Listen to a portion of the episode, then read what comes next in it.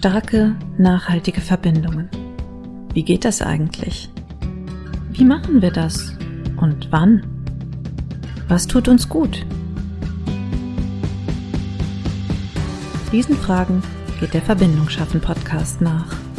Mit Denken und Mitfühlen ausdrücklich erlaubt. Zukunft wird aus Mut gemacht. Das sagt Carsten Fuchs. Und Carsten Fuchs ist heute hier zu Gast bei uns im Podcast. Bei ihm habe ich so das Gefühl, es dreht sich alles um Zukunft. Jetzt gerade eben hat er mir so ein paar Stichworte oder uns so ein paar Stichworte hingeschmissen. Da habe ich gedacht, oh ja, da können wir vielleicht auch noch einen Schwenk machen, mal gucken, was nachher passiert. Ja, du gestaltest Zukunft, beziehungsweise du hilfst anderen Menschen, ihre Zukunft zu gestalten. Und wir versuchen jetzt heute das so ein bisschen mit unserem Thema Verbindung in Verbindung zu bringen. Vielleicht könnte man ja auch sagen, du bringst Menschen mit ihrer Zukunft in Verbindung.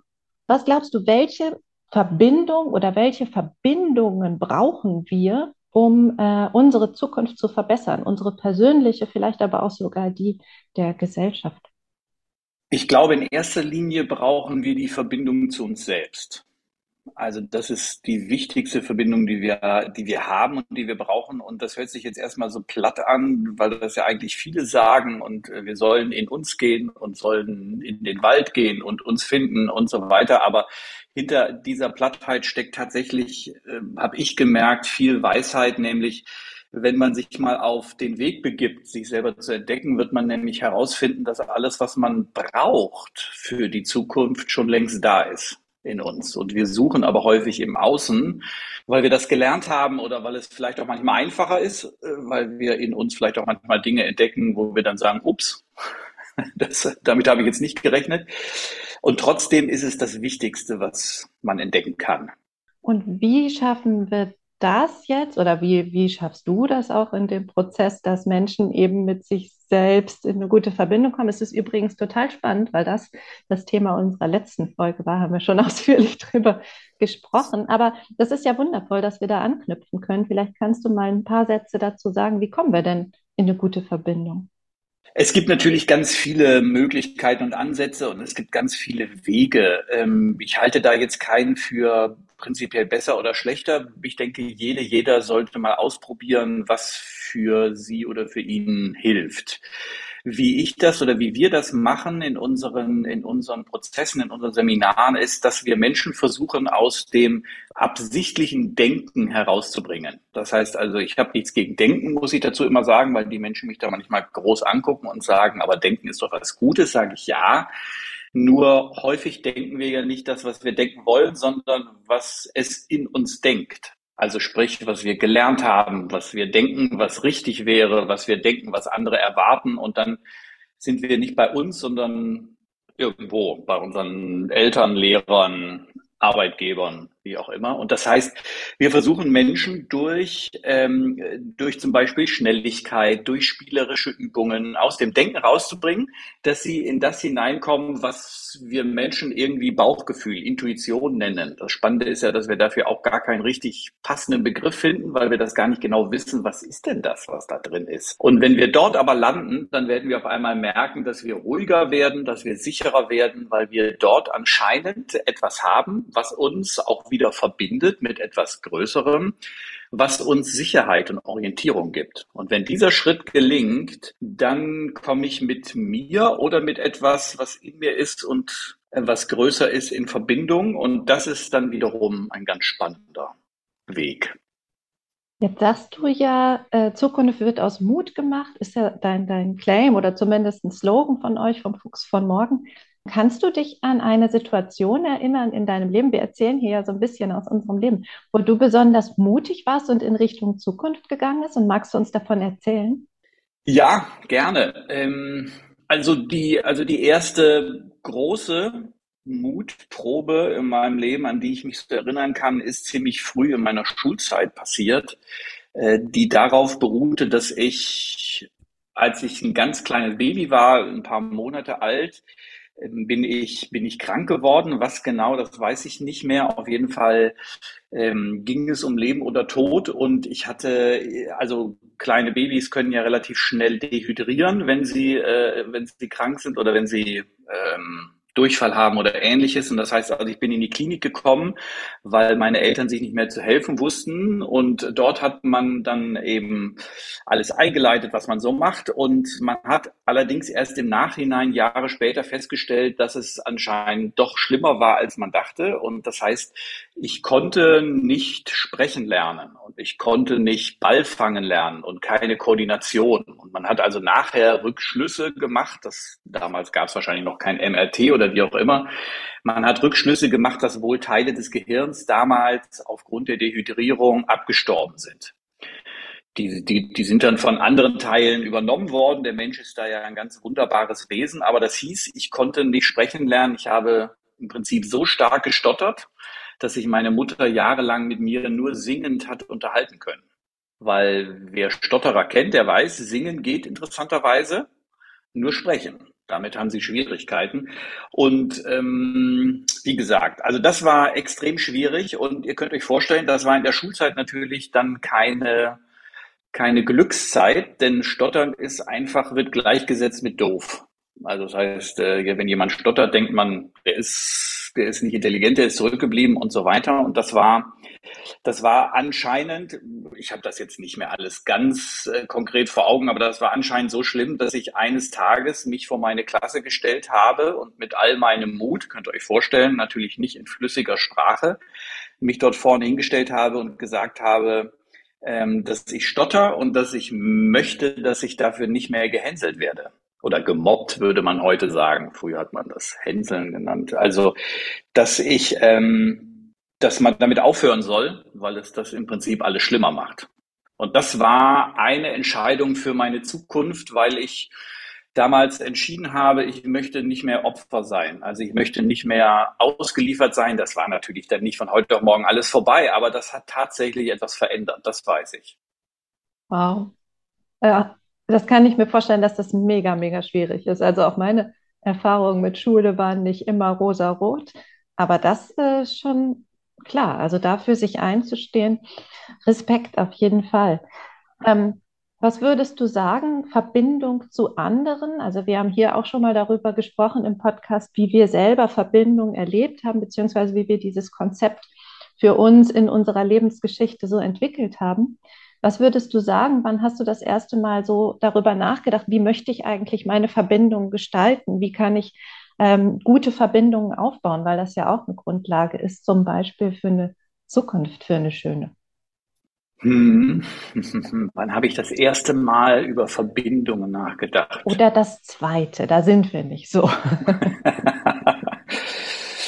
Also es gibt zwei, es gibt zwei, zwei große Stationen, die mir dazu einfallen. Die erste ist, ich bin, als ich dann Jugendlicher war und Heranwachsender, bin ich in der kirchlichen Jugendarbeit groß geworden. Das heißt, ich habe mich in der kirchlichen Jugendarbeit engagiert, hatte das Glück, dass wir dort eine sehr eine sehr lebendige Kirchengemeinde hatten mit viel Jugendarbeit und ähm, wir sind dann als, als junge Menschen, ich war 15, sind wir halt sehr schnell in Verantwortung hereingeführt worden. Das heißt also, man hat dann, es gab halt überall Jugendgruppen, die hießen dann Jungschar und das waren dann eben die kleineren und da war man dann mit 15 auf einmal schon Mitarbeiter und da hat man dann Verantwortung übernommen und ist dann in Verbindung gekommen natürlich einmal mit den anderen, mit denen man das zusammen gemacht hat und mit denjenigen, für die man dann Programm gestaltet hat, auf die man dann einmal in der Woche aufgepasst hat oder wie man es auch immer beschreiben möchte. Und gleichzeitig gab es natürlich dann auch noch unsere Pfarrerin, die uns versucht hat, dabei zu helfen, uns zu ermutigen, uns zu stärken und ähnliches. Und das habe ich gemerkt, das war so das erste Mal, wo ich, wo ich gemerkt habe, ich bin in einem sozialen Konstrukt und da hängt es auch oder da hat es auch was damit zu tun, wie ich mich gegenüber anderen verhalte, was kann ich lernen, was habe ich jetzt gut gemacht, was habe ich nicht gut gemacht. Also das war der Beginn, wo ich sehr viel gelernt habe über, ähm, über Verbindungen und was gelingende Verbindungen ausmacht. Also wann sind Menschen zufrieden, was brauchen sie, was brauche ich, wie kann man gut miteinander auskommen? Und ähnliches. Und Das wurde das erste. Und das zweite war tatsächlich äh, viel später in meinem Leben, ungefähr vor zehn, zehn, zwölf Jahren, da habe ich angefangen, mich intensiv mit dem Thema Persönlichkeitsentwicklung zu beschäftigen. Das heißt also, ähm, wie kann man eigentlich seine eigene Persönlichkeit entwickeln? Und das hat sehr viel natürlich mit Verbindungen in erster Linie zu sich selbst, aber dann natürlich auch zu anderen zu tun. Bei dem äh, Zukunftsbild oder bei dem Seminar, ich habe das ja mitgemacht, so ich weiß ja schon, was, was da so ungefähr passiert. Äh, da sagst du ja immer, es ist gar nicht so wichtig zu wissen, wie man jetzt genau dahin kommt, was man sich da ähm, erschafft oder welches Bild man sich da erschafft, sondern es braucht eben dieses starke Bild. Wir brauchen eine Verknüpfung zu diesem Bild, um in die richtige Richtung zu laufen. Für mich war das zuerst total schwierig zu verstehen, dass ich irgendwie mir eine Idee entwickeln kann, ohne jetzt so ein keine Ahnung, so einen Fünfjahresplan aufzustellen, so mit Zwischenzielen und was weiß ich jetzt noch alles. Wieso sagst du, äh, dass, dass es eben diese große Vision, dass die im Grunde ausreicht, um in die richtige Richtung zu laufen, wo doch alle sagen, ne, hier, fünf Jahre, zehn Jahre, man muss so planen in die, in die Zukunft und man muss, hm, weiß ich nicht, ständig reflektieren und sich neu ausrichten und keine Ahnung, aber es ist ja ein ganz also für mich war es ein ganz anderer Ansatz. Wieso sagst du, das ist der stärkende, der, der eure? Mhm. Ich glaube, es gibt mehrere Gründe dafür, die ich, die ich gelernt habe oder an denen ich feststellen konnte, dass wir, und das ist auch wieder kein, äh, das eine ist richtig und das andere ist falsch, sondern warum wir das so machen, wie wir es machen. Das eine ist, wenn du planst, dann kannst du im Prinzip interessanterweise immer nur von dem Punkt ausgehen, wo du jetzt gerade bist. Das heißt also, du bist äh, in einem Heute und betrachtest dein Heute und planst von dem Heute dann, wie sind die nächsten Schritte. Das geht, das ist alles wunderbar, nur der Bezugspunkt ist immer das, was du dir heute vorstellen kannst. Und deswegen kann daraus natürlich erstmal nur das entstehen, was du dir eben heute denken kannst. Und wenn du aber etwas erreichen möchtest, was außerhalb deiner Vorstellungskraft ist, was du dir heute eben vorstellen kannst, musst du den Schritt des Morgen, sprich des Planen, einmal überspringen und musst es irgendwie schaffen, zu denken, okay, wenn ich jetzt nicht entscheiden muss, wie ich dorthin komme, wenn ich nicht die Lösung haben muss für alle Detailschritte, was wäre denn ein lohnenswertes Ziel? was würde mich denn oder was würde uns denn so begeistern, dass wir sagen, dafür lohnt es sich, sich auf den Weg zu machen?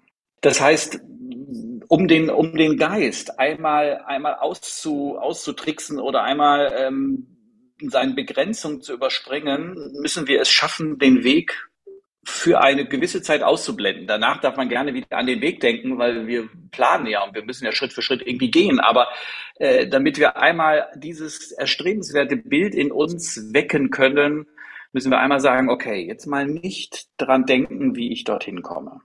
Und das Zweite ist, ich bin fest davon überzeugt, dass der Weg beim Gehen entsteht und nicht beim Planen.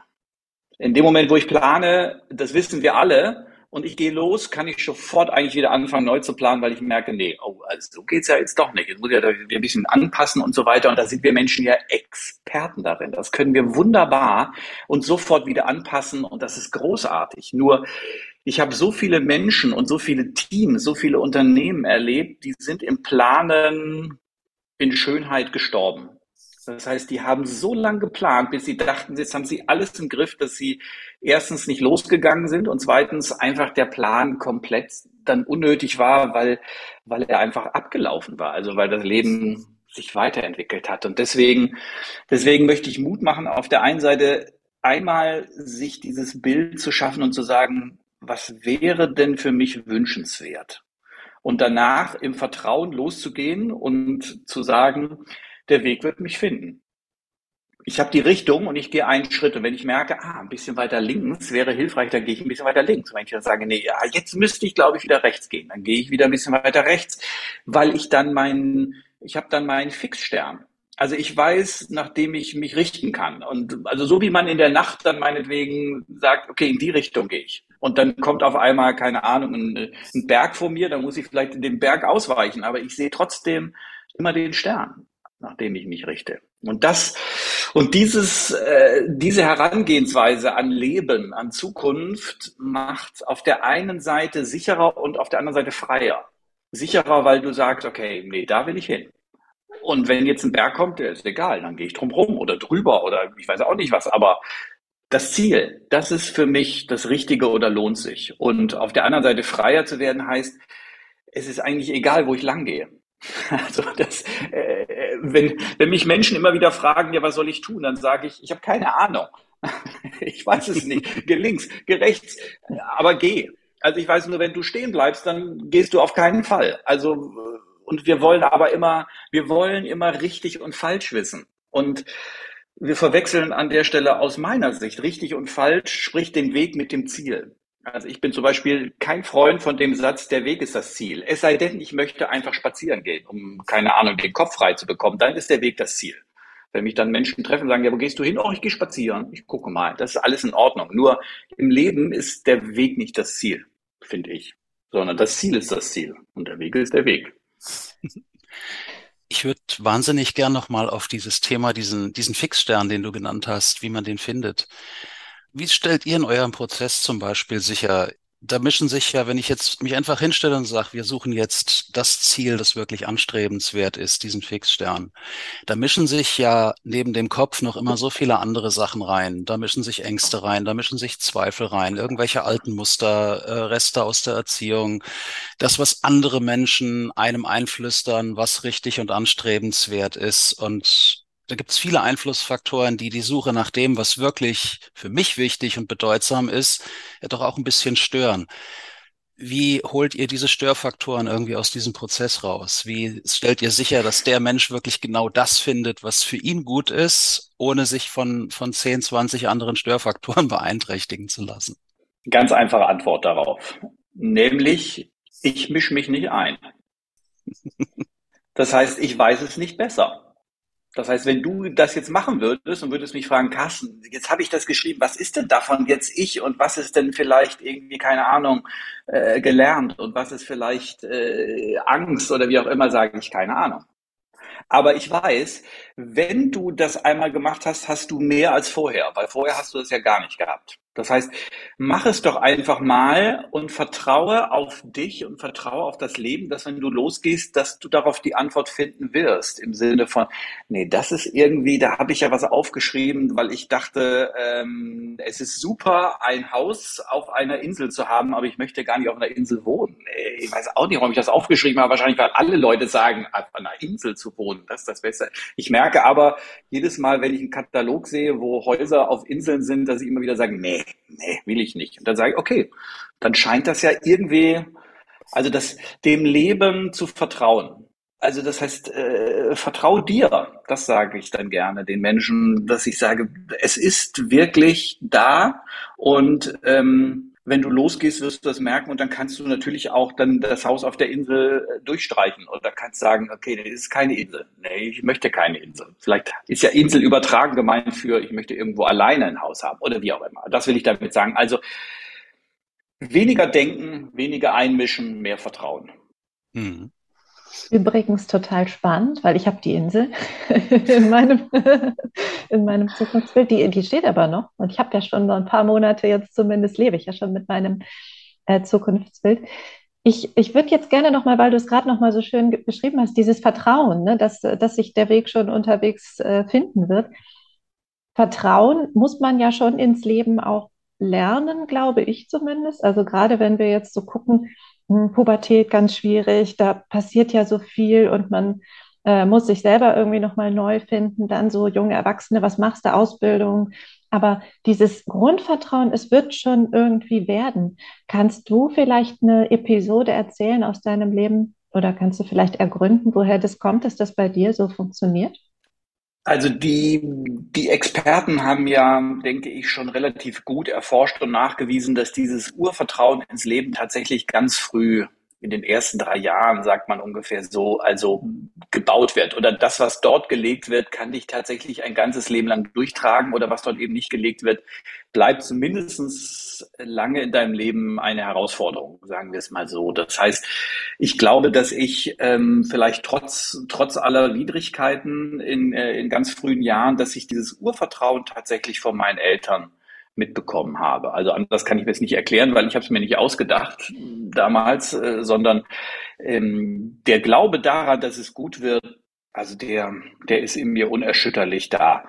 Wenn man allerdings jetzt sagt, oh Mann, das ist ja schön, Carsten, dass du das hast, ich habe es nicht, ja, was mache ich denn damit? Oder das ist irgendwie später erschüttert worden, dann, ähm, dann kann ich im Prinzip nur empfehlen, sich gerade an diesem Punkt auf den Weg zu machen. Auch wenn es ein, auch wenn es vielleicht ein schwieriger Weg ist, aber es ist aus meiner Sicht ein fast um dieses schöne Wort unserer Ex-Kanzlerin zu gebrauchen, alternativloser, weil dieses Vertrauen im Leben einfach existenziell ist. Und dann habe ich eine Sache gelernt, von der ich früher nie dachte, dass sie funktioniert, nämlich wir wir bekommen ja beigebracht, glaube ich, oder die meisten Menschen denken, dass Vertrauen etwas ist, was ich empfange oder was mir geschenkt wird. Ich habe lernen dürfen, dass ich mich für Vertrauen entscheiden kann, dass erst die Entscheidung kommt und dann folgt das Gefühl. Das heißt, dass ich mich hinsetzen kann und sagen kann, ich möchte, auch wenn es sich nicht so anfühlt, wenn es für mich im Moment vielleicht noch nicht mal einen Grund gibt oder wenn ich sage, aber diese Welt ist doch im Moment alles andere als vertrauenserweckend, dann möchte ich mich jetzt entscheiden, dass es das Leben gut mit mir meint, weil alle weil eine andere Alternative macht eigentlich im Leben gar keinen Sinn. Und wenn du dich dann entscheidest, wirst du merken, dass sich das Gefühl Zug um Zug einstellt.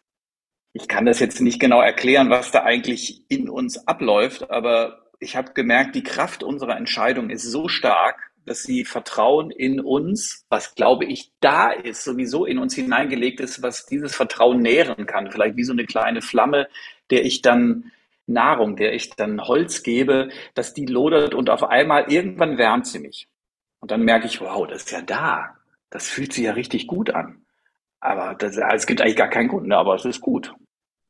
Das, das Thema finde ich besonders spannend, weil diese, genau diese Form von Entscheidung, wirklich diese sehr große und fundamentale Entscheidung, die lässt sich ja auf viele Lebensbereiche auch übertragen. Viele glauben ja auch, wenn ich irgendeinem anderen Menschen begegne, dann ist die Entscheidung, also ist die die Tatsache, ob ich diesen Menschen mag oder nicht, ist irgendwie äh, Gott gegeben. Es passiert einfach, die Nase gefällt mir oder nicht. Aber auch da kann ich das ja durch eine eigene Entscheidung übersteuern und sagen, okay, die Nase gefällt mir jetzt vielleicht auf den ersten Blick nicht, aber ich möchte diesen Menschen trotzdem mögen.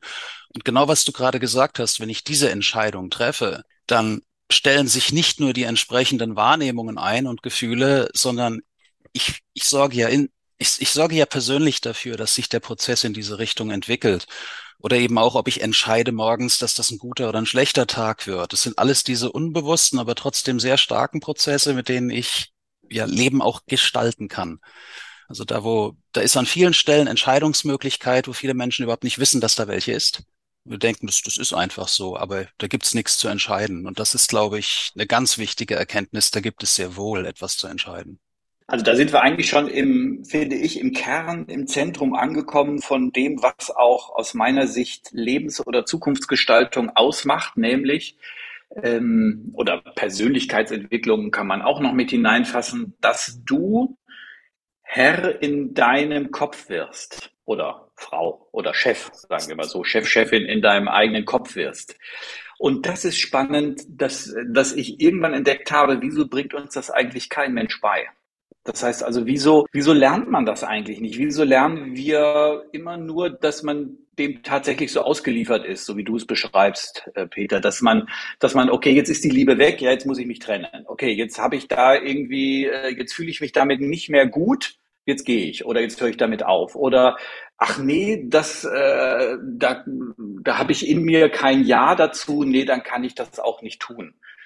Das heißt also, es ist, finde ich, existenziell wichtig, dass wir, dass wir lernen, in dem Chaos, was in unserem Kopf ist, dass wir dem bestmöglich irgendwie ähm, Ordnung schaffen und bestimmte Entscheidungen, die wir für unser Leben einfach für wichtig erachten, durchziehen. Und das ich glaube, das ist aber auf der anderen Seite auch das Schwerste. Also bei mir ist es zum Beispiel, dass wenn ich hier alleine Sport mache, wenn ich mit anderen Sport mache, ist das dann wiederum nicht so. Aber alleine Sport zu machen, ist interessanterweise eine der Entscheidungen, wo ich immer wieder im Kopf mit mir ringe und wo ich immer denke, das kann doch nicht so schwer sein, diese Entscheidung zu treffen. Und ich merke, doch, es ist schwer, weil dann sagt mir mein Gefühl, ah, das fühlt sich aber jetzt heute, guck mal, jetzt hast du hier aber, nee, vielleicht solltest du heute dann doch nicht und so weiter. Und dann merke ich auf einmal, es gibt es gibt in diesem wundervollen Apparat, den wir in unserem Kopf haben, da gibt es sofort 10.000 Gründe. Also das heißt, das funktioniert perfekt. Da wird sofort eine Welt aufgebaut, die mir alles auch schon gleich abnimmt, also auch schon gleich die Entschuldigung abnimmt und auch schon die Begründung und sagt, warum das jetzt gerade jetzt vielleicht dann doch nicht gut ist. Und das haben wir in so vielen Bereichen. Und ich glaube, damit stehen wir uns, wenn wir an die Zukunft denken, am meisten selber im Weg. Also das Einzige, was uns, glaube ich, trennt von dem, was wir gerne erleben möchten, ist, sind wir selbst und nichts anderes. Und da schließt sich ja fantastisch auch der Kreis zu dem, was du vorhin gesagt hast. Ich habe mal diesen schönen Spruch gehört, das Schwierigste am Laufen gehen zum Beispiel ist das Schuhe anziehen und vor die Tür gehen. Das ist wieder dieser kleine erste Schritt. Weil wenn du die Schuhe angezogen hast und vor die Tür gegangen bist, dann wirst du der Regel auch laufen. Du wirst nicht umkehren und wirst, äh, wirst denken, nee, ich habe jetzt doch keine Lust drauf. Und auch was du gesagt hast, wie der Kopf darauf reagiert, das ist auch etwas, was viele Menschen total unterschätzen. Der Kopf kann der beste Anwalt fürs Laufen sein und der übelste Anwalt gegen das Laufen. Einfach auch du entscheidest, ob du jetzt die ganzen Wahrnehmungen und Argumente fürs Laufen findest oder gegen. Aber eben die meisten Menschen empfinden das als Prozess, der einfach so passiert ohne sich bewusst zu sein, ich kann entscheiden, ob ich jetzt den starken Anwalt fürs Laufen im Kopf trage oder den starken Anwalt gegen das Laufen. Das habe ich in der Hand. Ja, Vielleicht ein Beispiel dazu. Ich habe äh, vor zwei, drei Tagen ein, ein Gespräch mit einem, äh, mit, mit einem Freund geführt, der, der gerade seinen Job ähm, vor, vor einigen Wochen an den Nagel gehängt hat und jetzt in einer Phase der Neuorientierung ist. Und er hat mich angerufen und hat gesagt, Carsten, ähm, ich habe jetzt seit einigen Wochen gedacht, ich komme irgendwie nicht weiter. Ich weiß nicht genau, in welcher Branche, wo soll ich anfangen, ich weiß nicht genau, was soll ich machen. Und dann habe ich gesagt, du, ich glaube, du wirst diese Aufgabe äh, nicht durch Denken lösen. Weil in dem Moment, wo du etwas denkst, genauso wie du es sagst, hat dein Kopf sofort zehn andere Argumente, warum das jetzt vielleicht dann doch nicht der richtige Weg ist und ob ich nicht doch woanders anfangen sollte und so weiter. Und er sagt, ja stimmt, das dreht sich bei mir seit Tagen. Und das Gefühl kennen, glaube ich, ganz viele. Es dreht sich dann. Also das heißt, du drehst dich immer im Kreis, weil das kann der Kopf. Der kann der möchte vermeiden, dass er aus dem Energiesparmodus rauskommt, sprich in Bewegung, auf einmal Neues, oh mein Gott, Hilfe und so weiter. Und deswegen, deswegen versucht er alles, um dich in einer stabilen Seitenlage zu halten. Also so erkläre ich mir das dann im Kopf.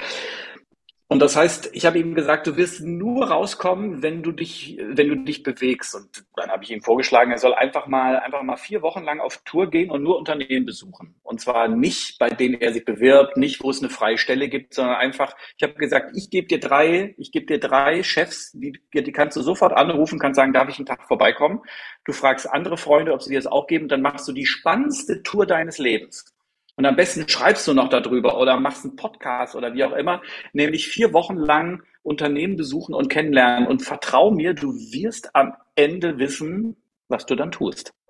Also das meine ich damit mit äh, raus aus dem Denken ins, ins, äh, ins Gehen kommen und Vertrauen darauf, dass dich die Antwort und das, was, das, was dann dran ist, finden wird. Wenn ähm, wir jetzt nochmal auf das Zukunftsbild kommen, und gerade dieses Laufbeispiel, ich habe jetzt eben gedacht, naja, das ist ja sehr konkret, ne? Wenn ich Sport mache, wenn ich das regelmäßig mache, dann ne, Muskeln und so und Lunge und yay und mehr Luft und alles wird leichter und dann kann ich mich steigern und so weiter. Jetzt bei dem Zukunftsbild, wenn das halt so 10, 15, 20 Jahre halt in der, in der Zukunft liegt, dann ist das ja doch sehr viel weiter weg. Wie schaffe ich das denn, damit in Verbindung zu bleiben? äh, um das eben nicht aus, den, aus dem Blick zu verlieren. Denn ich glaube, das ist, äh, passiert ja sehr schnell. Man macht irgendwas, einen Kurs oder irgendwie eine Lerneinheit und dann, oh ja, schön, alles klar. Und dann wird das beiseite gelegt, abgehakt und dann äh, ist gut. Aber das Zukunftsbild wirkt ja eben nur, wenn wir es mit, mitnehmen in unseren Alltag. Wie gelingt das also ob das Zukunftsbild tatsächlich nur wirkt, wenn ich es mitnehme in den Alltag, das weiß ich ehrlich gesagt nicht. Also ich habe Beispiele in den letzten Jahren erleben dürfen, dass Menschen das mehr oder weniger gar nicht aktiv bearbeitet haben und trotzdem haben sie sich mit traumwandlerischer Sicherheit in diese Richtung bewegt. Wie das jetzt geht, das weiß ich gar nicht. Also kann ich nur sagen, ich stelle mir das immer so vor, dass eine Tür im Leben geöffnet wird, die man nicht mehr zubekommt. Also dass das Leben dann hereinkommt und egal, äh, es wird, es wird dich an der Stelle anziehen. Aber Nehmen wir mal an, du willst dich damit beschäftigen oder du möchtest das gerne im Alltag. Dann glaube ich, äh, ist, äh, ist es erstens wichtig, dass dein Zukunftsbild sehr emotional ist. Das heißt, dass du wirklich, wenn du dich damit beschäftigst, Lust bekommst.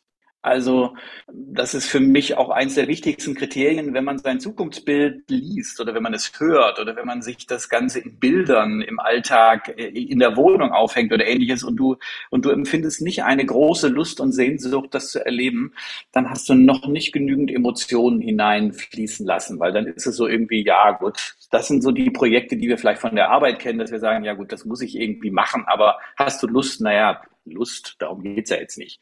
Aber in deinem Leben sollte das ja, wo du hin möchtest, dir hoffentlich große Lust bereiten. Und das Zweite ist tatsächlich etwas, was wir auch nicht gelernt haben im Leben, nämlich, dass du nicht in der Logik denkst, wenn ich jetzt die Schuhe anziehe und laufen gehe, dann werde ich fitter. Ja, das funktioniert im Leben. Und deswegen glauben wir, das funktioniert überall in unserem Leben. Es gibt aber Dinge, die funktionieren nicht logisch.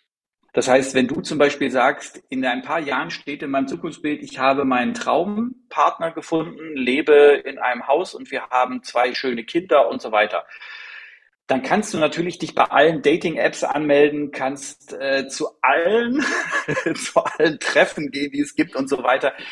Aber wenn, wenn du ehrlich bist, machen kannst du das nicht, dass du diesen Menschen findest. Also du kannst den jetzt nicht backen, du kannst den jetzt nicht schnitzen und so weiter. Das heißt, es gibt Dinge im Leben, äh, die kann man nicht machen. Und dabei dann äh, dabei dann trotzdem im Vertrauen darauf hinzuleben, dass man sagt, okay, Heißt denn dann die Alternative gar nichts zu tun, würde ich sagen, glaube ich auch nicht. Das heißt also, wenn du dich jetzt in deinem Zimmer einschließt und keinen Menschen mehr Kontakt hast, ob du dann deinen Traumpartner schneller findest, weiß ich eben nicht. Das heißt, wahrscheinlich hängt es irgendwie damit zusammen, dass du trotzdem rausgehst in die Welt und trotzdem irgendwie in Verbindung bist mit anderen Menschen und mal siehst, was entsteht. Also, wie du merkst, gibt es keine einfache Antwort darauf. Und wir hätten das so gerne. Wir hätten so gerne oben, oben Euro-Stück rein, unten Zukunft raus. So funktioniert's. Knopfdruck, alles geht. Und ähm, ich glaube, wie so vieles im Leben hat das, hat das mit, ähm, hat das nicht mit Schwarz oder Weiß zu tun, sondern ist eine Dialektik, wo wir, wo wir lernen dürfen. Ah, ich kann was tun und gleichzeitig kann ich nichts tun. Und ja, genau so ist es. Und das ist herausfordernd, aber ja, spannend. Also spannend, ja, vielleicht auch im Rückblick, wenn man dann herausfindet, äh, dass man, wenn man es dann erreicht hat, welche Schritte dann vielleicht doch alle in diese Richtung äh, gezielt haben, wo man es während des Weges gar nicht so gemerkt hat.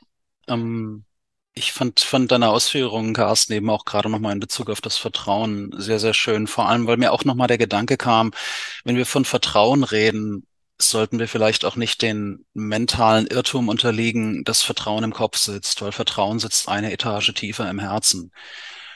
Und das ist, glaube ich, auch etwas, Vertrauen tust du eben nicht mit dem Kopf. Und deswegen ist es auch so schwierig für viele Menschen, die es gewohnt sind, alle Themen des Lebens und alle Probleme des Lebens mit dem Kopf anzugehen, auf die Ebene des Vertrauens zu kommen.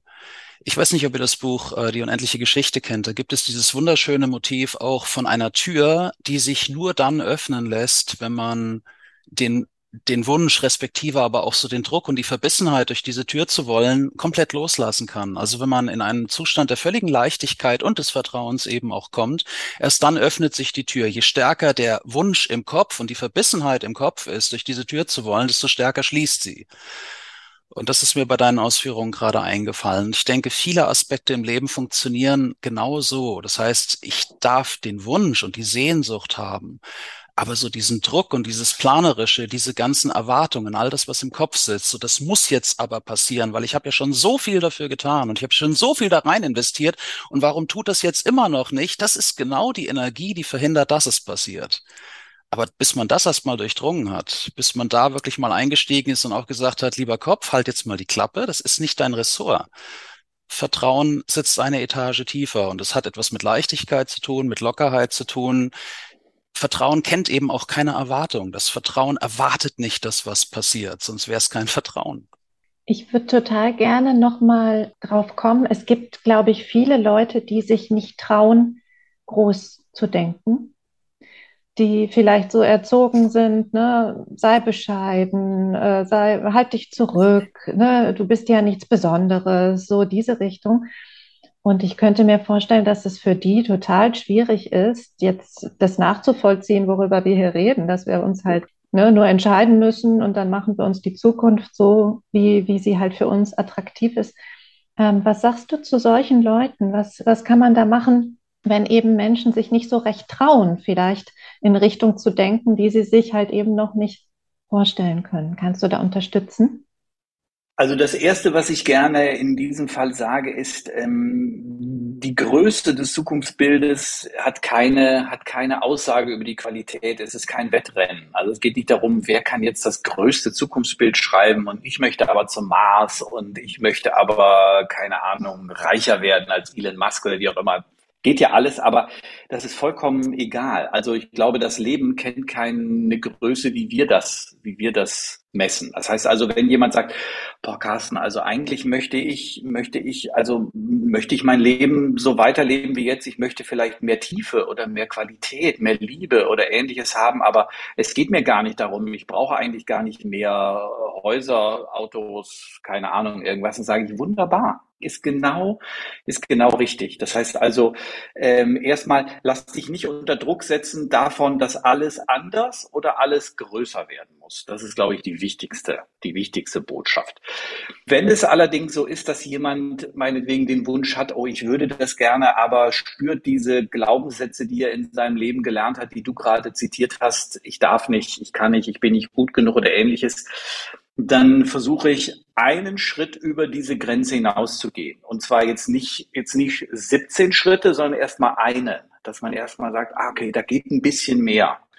Und dass ich damit anfange und wenn du dann merkst, es passiert dir nichts, dann hast du vielleicht dann den Mut, äh, dann nochmal einen Schritt zu gehen und nochmal einen Schritt. Das heißt, ich glaube, dass das Sprengen dieser Überzeugung im Kopf bei manchen, bei ganz wenigen mag das tatsächlich wie so eine Fessel sein, die mal abspringt und dann ist auf einmal alles möglich. Aber ich glaube, bei, bei ganz vielen geht das tatsächlich auch dort irgendwie wie so eine Schicht, eine Schicht weg. Dann hast du ein bisschen mehr Luft im Leben. Dann, dann wieder, dann kannst du dich ein bisschen mehr ausdehnen und merkst, dass es geht und dann die nächste. Und so, so kannst du auch in, in, in die Zukunft oder in dein Zukunftsbild hineinwachsen.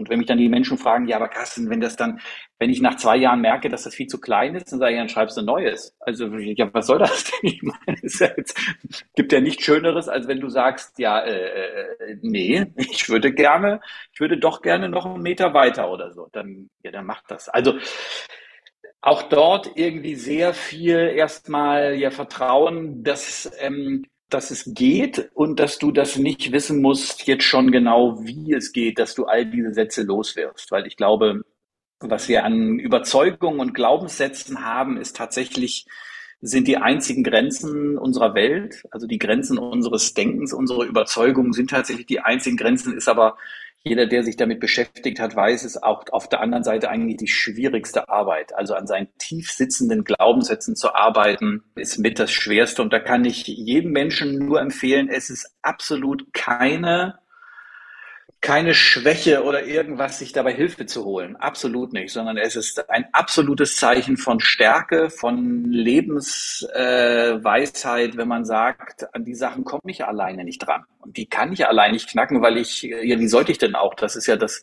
das mir zutiefst innewohnende System, was mich immer wieder austrickst und bremst. Das heißt, sich da jemand zu holen, ist die beste Investition, die man tun kann im Leben. Ich würde gerne eine Sache noch ergänzen, weil du sagst, die Glaubenssätze sind somit das größte Hindernis beziehungsweise die größte Hürde auf dem Weg. Ich kenne eine Sache, die zumindest in der Größenordnung ähnlich ist, und das ist der soziale Kontext. Der wird auch gerne mal unterschätzt. Also sprich, wenn meine Zukunftsziele anderen Menschen, die mir nahestehen, zum Beispiel meiner, meinem Partner oder meiner Partnerin, meiner Familie, meinen Kollegen, meinem Freundeskreis absolut zuwider sind. Also die haben aus, aus welchen Gründen auch immer finden sie meine Zukunftspläne kacke. Entschuldigung für das Wort.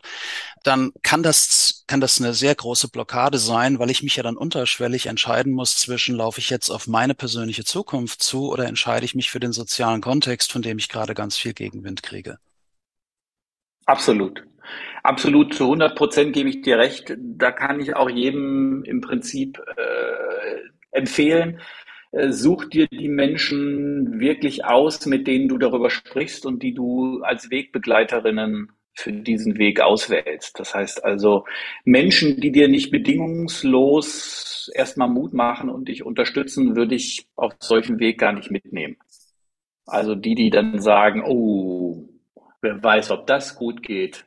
Und all solche schlauen Sätze, die würde ich, also tatsächlich, wie du sagst, irgendwann kann das dazu führen, dass man sich, so war es auf jeden Fall in meinem Leben, dass man sich auch von Menschen trennt. Also, dass man einfach auch sagt, jedes Mal, wenn ich mit demjenigen spreche, habe ich das Gefühl, der saugt mir jegliche Energie raus und ich bin, ich bin leer gesaugt, dass ich dann sage, das ist einfach, das tut mir nicht gut und dem, was ich gerne erleben möchte und deswegen äh, heißt das wohl oder übel, ähm, einfach auf jeden Fall äh, keine Verbindung mehr auf dieser Ebene. Vielleicht, keine Ahnung, trifft man sich noch zum Feiern oder zum Fußballspielen oder zum irgendwas anderen, aber nicht um über das Leben und die Zukunft zu sprechen.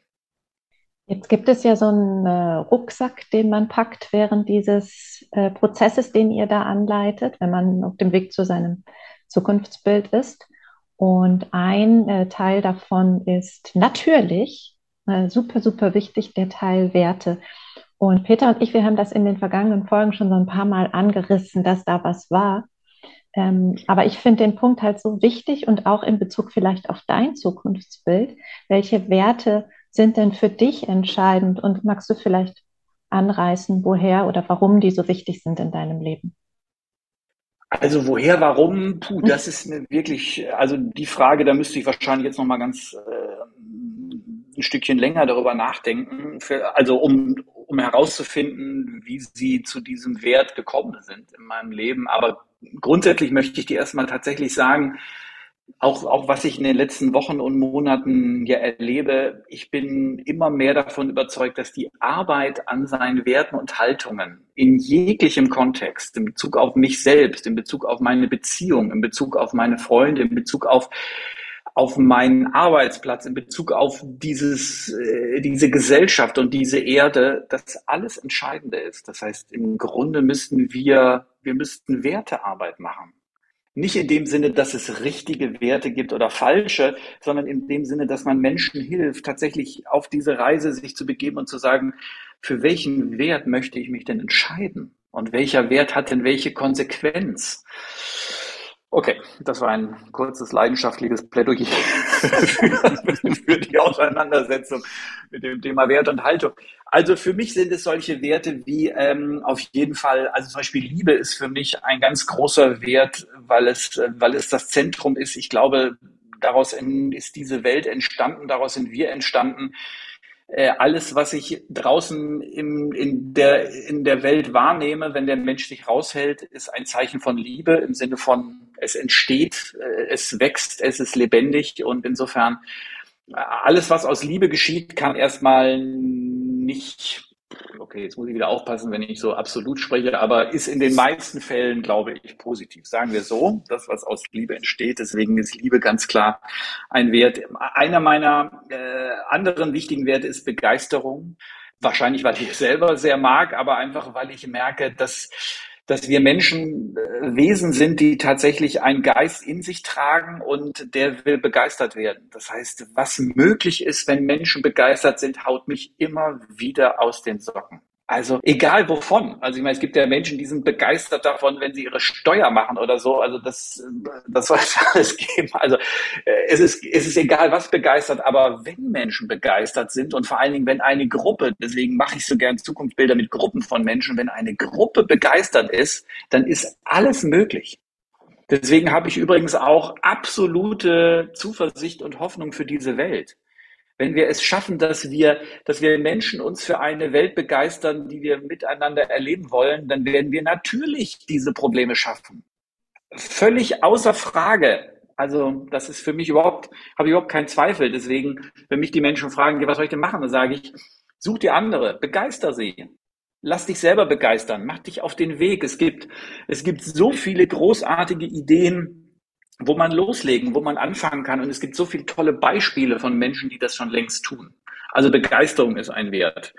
Ähm, Authentizität ist ein sehr, ein sehr äh, gestreckter oder häufig benutzter Begriff. Man kann auch Ehrlichkeit sagen. Das heißt, ähm, ich habe eigentlich die Nase voll von dem, was ich erlebe, was im Moment oder nicht im Moment, aber was vor allen Dingen gerade im, äh, im unternehmerischen, im wirtschaftlichen Kontext eben an Nicht-Ehrlichkeit da ist. Also alles, was da draußen so an Buzzword Bingo rumschwebt, wo ich immer das Gefühl habe, wieso reden wir denn nicht mal ehrlich über die, über die Dinge, die wichtig sind? Warum, warum fällt es uns so schwer äh, zu sagen, was klappt und was nicht klappt und so weiter? Also, das ist mir auf jeden Fall ein sehr wichtiger Wert, wenn ich, äh, wenn ich überlege, wie ich gerne mit anderen, mit mir selbst umgehen möchte, dann ja, fange ich mal mit den dreien an. Wunderbar. Vor allem, weil ja alle drei auch äh, gute Verbindungen begünstigen, um da jetzt nochmal wieder zu unserem Thema zu kommen. Ich glaube, also wir haben auch schon darüber gesprochen, äh, über unsere Werte und über das, was das eben mit unseren Verbindungen macht. Und ich glaube halt, das ist total wichtig ist zu schauen, was ist mir wirklich wichtig und wie komme ich näher daran oder dass ich mehr davon bekommen kann und wie kann ich dann eben all, mit all dem anderen, was noch so um mich herum passiert, besser fertig werden. Carsten, es war sehr, sehr schön, dass du heute hier warst und äh, wir freuen uns total über diese, diese Folge mit dir, dieses Gespräch, dass du ein bisschen auch erzählt hast aus deinem Leben, ein paar kleine Eckpunkte aus deiner Geschichte. Und auch wenn das jetzt bei den Werten nicht so explizit durchkam, glaube ich schon, dass auch da hinter jedes Mal eine kleine Geschichte steckt. Du hast jetzt noch die Möglichkeit, etwas loszuwerden. Vorher äh, kann ich noch kurz sagen, wer Carsten mal live erleben möchte und gucken möchte, ob der wirklich so begeisterungsfähig und begeisternd und so authentisch ist, wie der jetzt hier rübergekommen ist, der kann das natürlich machen. Da müsst ihr einfach mal auf seine Seite gucken. Wir verlinken die euch natürlich. Und dann könnt ihr vielleicht auch eure äh, Zukunft gestalten und einmal dabei sein, wenn Carsten das anleitet und euch dahin bringt zum Zukunftsbild. Ja, vielen Dank, Carsten. Du hast ähm, noch die Möglichkeit, etwas loszuwerden, was dir besonders wichtig ist. Wie lange habe ich denn Zeit? Ja, leg mal los, wir gucken. ich stoppe dich irgendwann. was mir tatsächlich wichtig ist, es geht nicht darum, wenn du das jetzt hier hörst, ähm, dass du das alles glauben sollst oder dass du jetzt sagst, hat der recht oder hat der nicht recht und ich habe das aber anders erlebt und so weiter. Mein größter Wunsch ist, ist, dass Menschen das einfach ausprobieren, ihre Zukunft selber in die Hand zu nehmen und welcher Weg für sie der richtige ist oder welchen Wegbegleiter, welchen äh, Reiseleiter sie sich auswählen, ist letztendlich auch vollkommen gleich. Aber es gibt nur einen Weg, um das für sich selbst zu erfahren und das ist der Weg des Experiments. Das heißt, ansonsten bleiben wir wieder nur im Kopf und denken, hat der denn jetzt recht damit? Aber kann ich das denn jetzt auch einfach so denken und machen? Und dann kommt wieder das Spiel, über das wir eben schon gesprochen haben. Deswegen ähm, möchte ich eigentlich allen nur Mut machen, es einfach auszuprobieren. Und wenn es nichts ist, was hast du verloren? Du hast einfach was ausprobiert und dann probierst du was anderes für dich aus. Das ist, also man kann ja nichts verlieren. Das ist das Schöne. Und deswegen Zukunft lässt sich nur herausfinden, indem ich, indem ich losgehe und indem ich experimentiere im Sinne von, was passt für mich? Wie geht das für mich? Was kann ich tun? Und du, und nicht im Denken und im Richtigmachen lösen. Also nicht so lange warten, bis ich, bis ich einen Zettel vom Himmel bekomme, wo drauf steht, das ist jetzt richtig, weil, äh, also dieses richtig falsch denken, das bremst uns, glaube ich. Deswegen, es gibt so viel zu entdecken in deinem Leben. Es gibt eine großartige Zukunft, die für jeden von uns wartet. Davon bin ich felsenfest überzeugt. Und das nicht zu probieren, ist einfach, ist einfach schade. Deswegen loszugehen und zu sagen, ich will meine Zukunft selber gestalten. Ich bin nicht ausgeliefert. Ähm, das ist das, was, äh, was mir am meisten am Herzen liegt. Vielen, vielen Dank dafür. Ähm, ich kann nur noch mal sagen, tritt in Verbindung, mit Carsten, mit uns, äh, falls du es noch nicht bist. Carsten ist auch sehr aktiv übrigens auf LinkedIn, verlinken wir dir auch hier. Und da gibt es auch ganz viele spannende Impulse noch, um so ein bisschen noch Zukunft weiter zu denken und zu erspüren. Vielen, vielen Dank, dass du da warst. Ja, von meiner Seite herzlichen Dank. Ich danke euch.